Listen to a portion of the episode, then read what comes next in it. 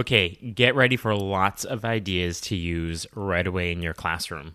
This is the fifth Teacher Toolbox episode. I hear from listeners all the time that they like actionable tips and suggestions for activities that they can use with their students next week or even tomorrow or today if you're listening to this on the way to school.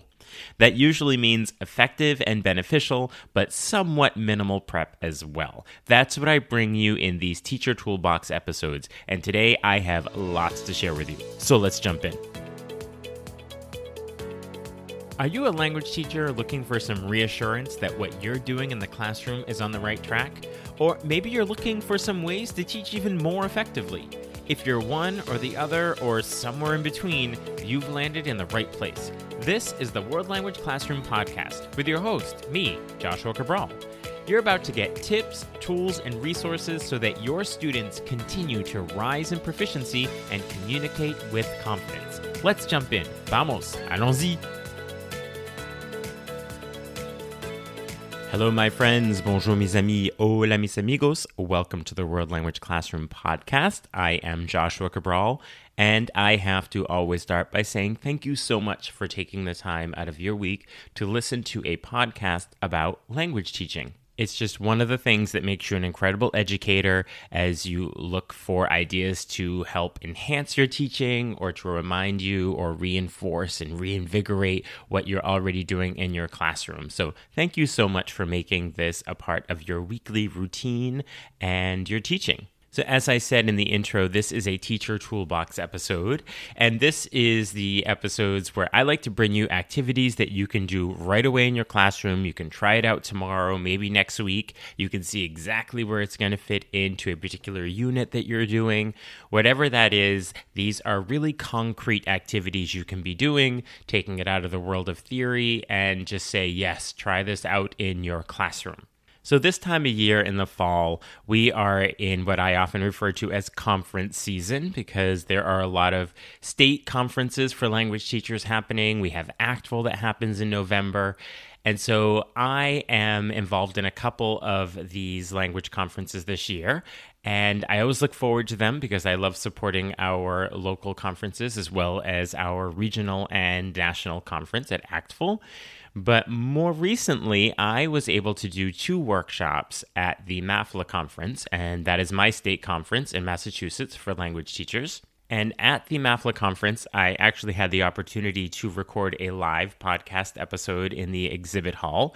And in that episode, I speak with Timothy Chavez, and that will be next week's episode. So you can hear that and the excitement of doing that with a, an audience there and people listening. So make sure that you tune in next week for that particular episode. So one of my workshops was called Sorry, Not Sorry, But They Will Keep Asking. So this whole idea was these are activities that you'll want to try with your students, and they will keep asking to do them because they really like them, they enjoy them, and they want to do them all the time. And so that's why I titled it Sorry, Not Sorry, But They Will Keep Asking. So I was telling teachers in the description of this workshop to embrace that request of, can we play a game? And they would, in this workshop, discover ten activities that can be easily adapted to any language or level, and they would fill their teacher toolbox with ways to engage students enthusiastically with the target language in all of the modes. And as I was putting this together throughout the early weeks and months of the school year, I was talking to my students about it, and I told them that I was going to be doing this workshop called Sorry Not Sorry about activities we do in the classroom, and I had said that we do ten activities. And as we went through the fall, students kept asking when we would do things, oh, is this going to be in your workshop? Is this going to be in your workshop? Oh, this one should totally be in your workshop. And some of them were, but some of them weren't. So even though in the The description I said ten activities, when I actually got to do it at the conference, it ended up being fifteen activities because there were some that my students just said, you have to include this one. So as a loyal listener of this podcast, I want to bring all of these activities to you as well. So the way I'm going to do this is to talk to you about the three different modes, because I broke it down into the three modes of presentational, interpersonal, and interpretive, with different activities to do in each mode. And you can sometimes use them for the different modes, but it was just the easiest way to break it all down. Um, but just know that all of these activities, even though they might seem like fun and games sometimes, and the students do love them, that they are backed and supported by the theory that we always talk about. It's getting students to engage with the language in authentic ways. So just be aware that even though students are saying, oh, yes, it's a game or something, that we really have honed them to make sure that they are responding to the different communication modes. And I'm going to go through each one of these fifteen rather quickly here just to give you a taste of what they are. But there is a link in the show notes that is to the document that I actually shared out with all of the workshop participants that has links to all of my individual blog posts that show the way to go about them in much more detail than I will get into right now. And they also have a lot of visuals and a lot of examples to really help you see that.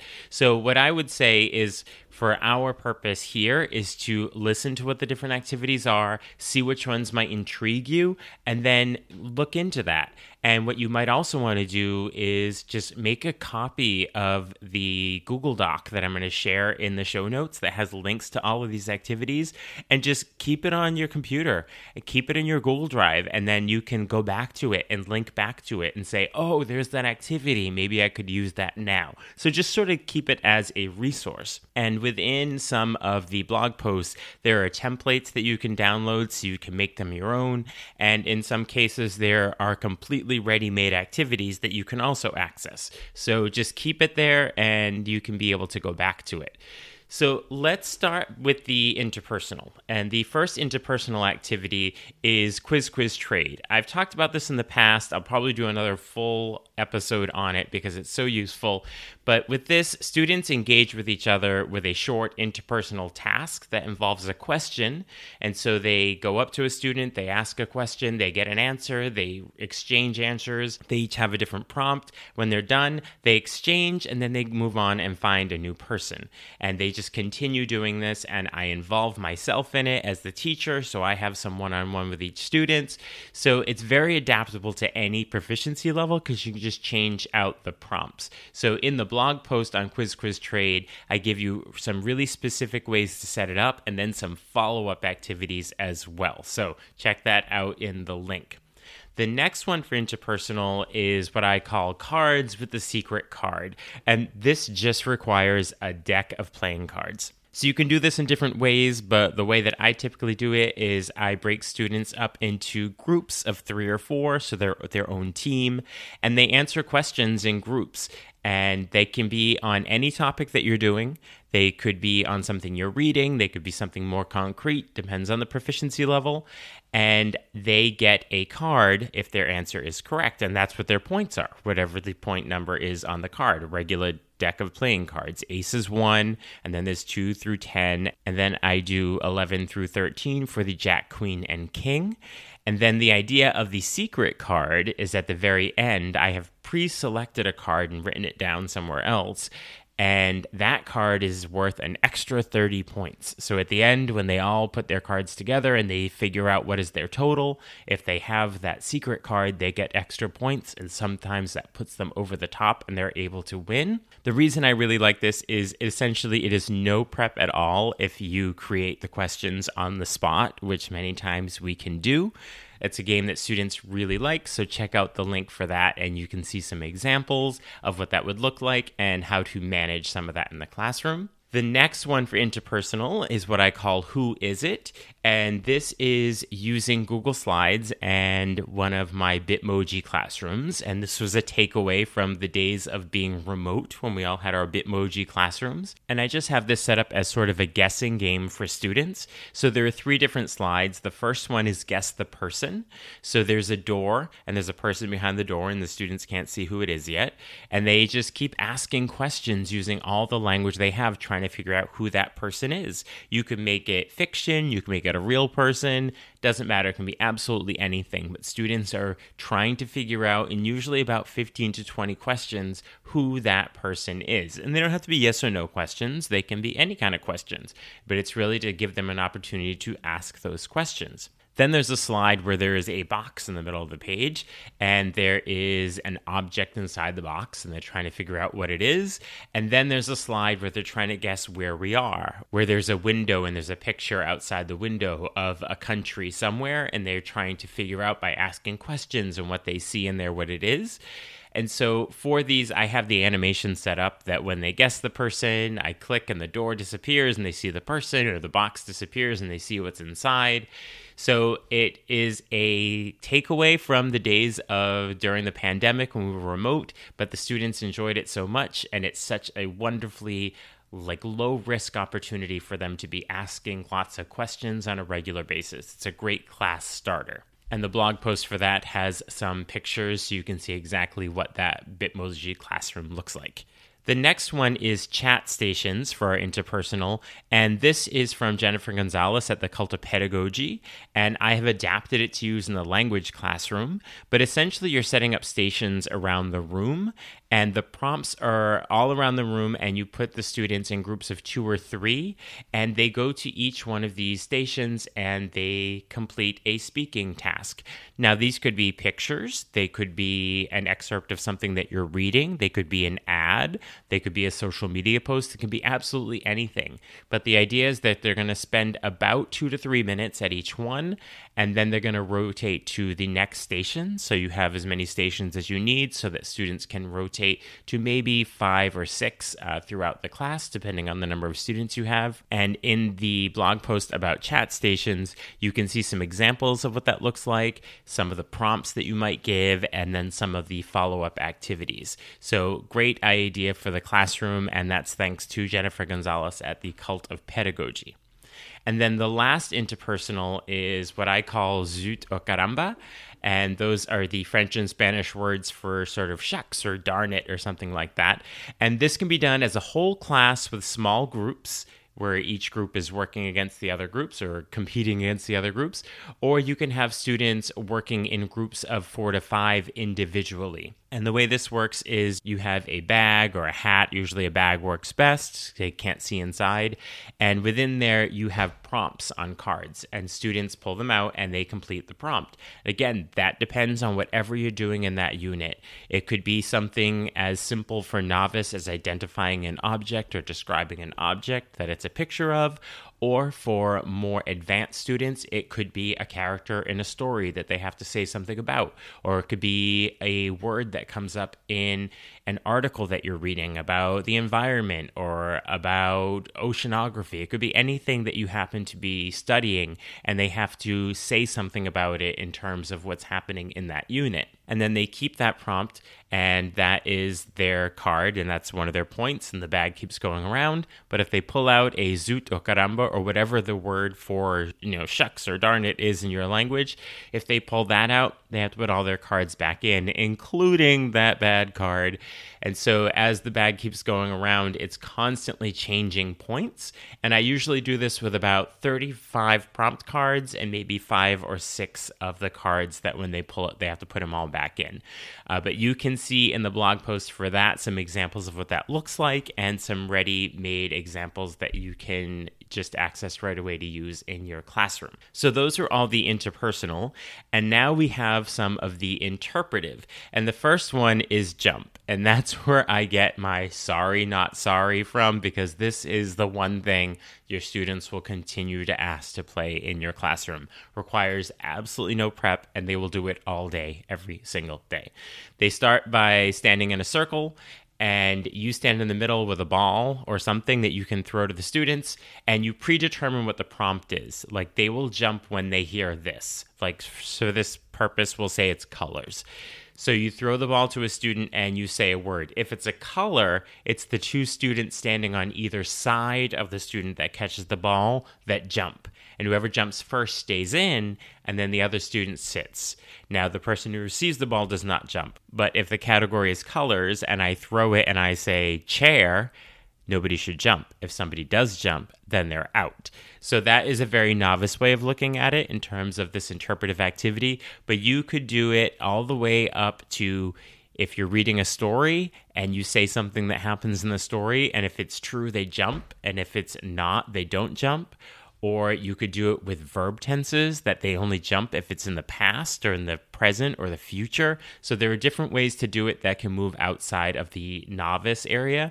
But you can also ask your students, once they know how to play it, they'll come up with different ways of doing the prompts. And even when you're learning something new or on a new topic, they'll say, oh, this would be great for playing jump. We could do it and do it this way, and they will have their examples for it because, again, sorry, not sorry, but they're going to want to play this all the time. The next one for interpretive is what I call Let's Go, and this is also done on Google Slides. You could also do it on PowerPoint, and so you have prompts on the slides, or you can just have numbers, which is going to be what the points are in the game.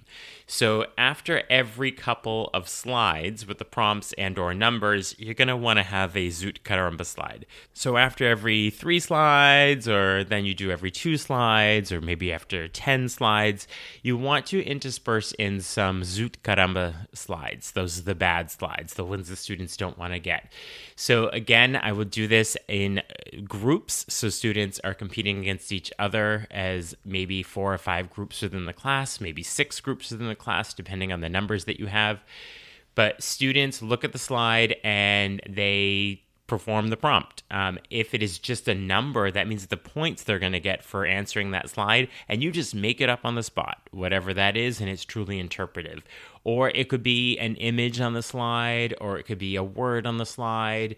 Depends on the time that you want to take to put into it. I find it's just easier to put the numbers on the slide, and that's the points they're going to get if they respond correctly. So here is where it gets tricky for students, is because they can decide to let's go on to the next slide when it's their group's turn. And when they move on, they'll say, oh, good, it's a three. That means that's up to three points. So they get their prompt. But sometimes when they decide to move on, they're going to get the Caramba Zut slide. In that case, they're going to lose all their points. So when it's a group's turn, they can decide whether or not to advance to the next slide. And they can do that twice where they don't advance and they skip. But then after they've done that twice in a game, they have no choice. They have to move on. And the greatest thing is when they decide to, you know, use one of their passes and they don't move on, and the next team says, yes, we will move on, and it ends up being the Zut/Caramba slide. The team that had decided to not move on, they're so excited that they were able to keep their points. So again, something you can do in the moment, but you can see examples of it with prompts and getting really specific in the link to Let's Go. The next game for interpretive is what I call Guess Who, and this is a whole class activity. And the first thing you do is you choose five students and you give them two pictures. I usually do this in a folder with the pictures inside the folder, so they can stand in the front of the room and they can look in the folder, but nobody else can see in it. So the rest of the class has to ask questions to figure out who has which pictures. So they have a grid that has the ten pictures across the top, and then they write down the five students' names that are at the front of the room along the left-hand side. And then as you go around the room and students are asking questions, I usually just go in order. Everyone has to be listening to what the answers are because they're able to do that as a process of elimination as they're listening to everyone else's answers. And then in the end, uh, you'll end up figuring out each person what they have, which objects they have.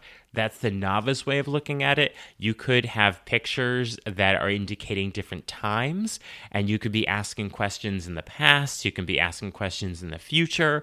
You could be asking questions, and students have to respond using a pronoun. So there's lots of different ways to do it, but the idea is everyone's listening to everyone's questions so that they can figure it out. And the last interpretive is logic puzzles. And you may have likely seen these in bookstores, and students like to do these where they are reading clues and keeping track of the information to figure out the responses in the end. So this is similar to Guess Who that I just talked about with the whole class and asking questions and listening, but this is done individually and with reading. And in the blog post for logic puzzles, I actually have a template where you can create your own because I figured out exactly how to do each sentence, and you can change out the details, and there are lots of different versions of it. So you you can use it multiple times with students and they won't have figured it out. But I spent a bunch of time last year trying to figure out what the quote unquote equation would be for each of the sentences so that in the end, the students would have all the information. So you will have the template uh, to create that in the Logic Puzzles blog post. And then the last category is presentational. And this can be presentational writing or presentational speaking. And sometimes we are a little more challenged to find presentational speaking tasks. This presentational writing, uh, I think we're getting pretty good at that. But one way of doing presentational speaking, which is prepared speaking in advance, is doing a Pecha Kucha. And this is done with PowerPoint slides or Google Slides. Pecha Kucha means chit-chat in Japanese. And with this, students create a presentation with precisely twenty slides, and each one lasts twenty seconds. Now, you can adapt this to the proficiency level. When I do this with novice, I do five slides, ten seconds, or you can do ten slides, ten seconds, or you can do ten slides, fifteen seconds. But the idea is that it's just pictures on the slide on a theme that students have chosen or that you've given to students, and they speak about it. So there are no words on the slide, there are no note cards, but it's a theme that they have chosen. Now you can work up to twenty slides and twenty seconds each, but that's over six minutes for each one, so it can be a little timely in the classroom. And you could do this as a presentation for the entire class, or you could have students do it in small groups where they're not presenting to the whole class that way. But in the blog post, you can see some specific examples and what it would look like at each of the proficiency levels.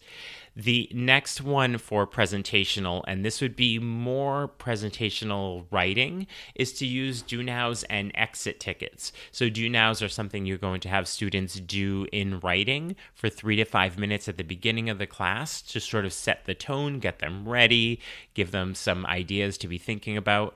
And then exit tickets are what they're doing to leave the classroom and they're handing to you as their ticket out.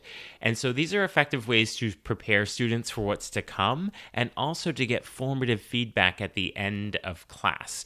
And also at the door, sometimes I don't do it as written. I will do it as a spoken Uh, verbal exit ticket where I'll just quickly ask a question and they'll give me an answer as they're leaving. But at any rate, they're both really good for formative to make sure we know where students are. So the next one for presentational, this would be presentational speaking, and this is what I call Shipwreck, and it's done in groups of two or three, and students have one piece of paper that has a grid with prompts on it, and you can have eighty to one hundred boxes in the grid. So they all have a different prompt. It can be a picture, it can be a word, it can be a verb form, it can be anything. So students begin by choosing a box and they complete the prompt either in speaking or writing. And again, if it's novice level, they're just identifying a picture. If it is more advanced level, it could be a word that involves some sort of topic that you've been talking about and they have to use it in a sentence. But the idea is they want to get three of these boxes in a row that is their color, that they're coloring in. And when they get three in a row, they get a point. Now, the other players can be trying to get their own points, but also blocking the other players from getting their own as well. This is another one they love to go back to and play all the time. And then the next one is the card path. And for this, you're going to set up a grid again, but it is going to have the card suits on the top. So your hearts, diamonds, et cetera across the top. And then down the side, you'll have ace through king. So you have a lot of boxes in there that you can put prompts on. So what I have students do is they get a deck of cards within a group of, say, four. And they can create any kind of path they want using all the cards in the deck. So this can be done in a spiral, it can be one long path, it could be a box, it could be anything they want. But once the cards are all laid down with an obvious beginning and end, students roll a die and then they move that number of spaces, that number of cards, with some sort of little token that they're using as their playing piece. And wherever they land, that card is going to correspond to a box on the card path grid that I talked about earlier. So say they land on the three of hearts. So they will go to the hearts column, look for the number three, and they see, oh, it's a picture of a pencil. Say if it's a novice level class, and they identify the pencil. Then the next person rolls and they keep going. And then the first person to get to the end will be the winner. But this could be, at the novice level, just pictures. As you go up through the different proficiency levels, you can get more complicated with all the other ideas that we had talked about for all the other ideas as well. And then the second to last one, we're almost there. This one for presentational is time capsules. And I do this on Google Slides, but you could also do it on PowerPoint. And so what I do is I provide students with some prompts for each slide at the end of the school year. So they're looking back at their school year, everything done in the last year of their life. And some things are a movie that they saw, a book that they read, a game that they played, a place that they went, a person that they met, just all these different things, food that they liked, a restaurant, somebody in their family who did something interesting. So there were about ten slides, and they put a picture in it to represent that prompt. And then you do things at the proficiency level. So for novice level students, I just have them write two to three sentences right on the slide with a picture saying who it is, what it is, what they're doing, something about their year. Now, I call it time capsules because for my more advanced students, they do something similar, but when they write, they say, oh, okay, we're looking at this time capsule in fifty years. So now they're talking about the movie that they saw and the person that they met and the thing that they did. And then sometimes I'll have them look even further out and say it's one hundred years from now, and you're representative of what kids always did during that time. And so you're talking about, oh, this is the types of movies that people would go to the movies to see, or these are the games that they played. So you can see that by putting the prompt a little differently, you can use sort of the preterite simple past or go into using the imperfect. So that is time capsules. And then the last one is the die decides. Now this is another sorry not sorry. Students want to play this all the time, and they get so focused on accurate writing. So to do this, um, I usually have students work in groups of two, and there's a template in the blog post for oh, five or six different languages to do this in. But the first thing is students roll a die and they get a number. And so they write that number down, and then they respond to a prompt in writing. And then once they're done, everybody puts their pencils down, and then we verify the response. I usually write it on the board, and it usually has something particular that they need to be paying attention to. And if they got that correct, entirely correct, then they get the points they rolled at the beginning. And then they keep a running total because you move on to the second one. They roll first, they write, verify, they get it right, they get the points, and then it's added to their total. And if they don't get it right, they don't get those points. So it gets really interesting because I keep it usually not really long sentences, but something that they need to be very focused on. Maybe it's something with spelling or where accents are or some sort of agreement with verbs or adjectives or something. So it's a way for them to really hone in and focus on those areas. So there were a lot of activities I just told you about for your teacher toolbox, all those interpersonal, all those interpretive, and all those presentational. So be sure to check out the show notes where you will see the document that has the links to all of these activities. Take a look at a couple of them now, keep that document so that you can go back to it and find all of these. And remember, in each blog post, there are explanations and visuals and templates and ready-made versions that you can access right from there. And while you're in the show notes, as always, make sure to sign up for Talking Points, my weekly email newsletter with tips and resources for language teaching. And there are also links to get in touch with me if you would like to work together, either in person in your school or remotely. I will talk to you soon. Bye for now. Thank you for listening to the World Language Classroom podcast. Be sure to follow or subscribe wherever you're listening so that you never miss an episode. Let's keep the conversation going on social media. Connect with me on X, aka Twitter, Facebook, and Instagram at W L Classroom. And for even more valuable resources, visit my website, W L Classroom dot com, where you'll find over three hundred blog posts about language teaching. So stay inspired, keep growing, and continue making a difference in your language classroom.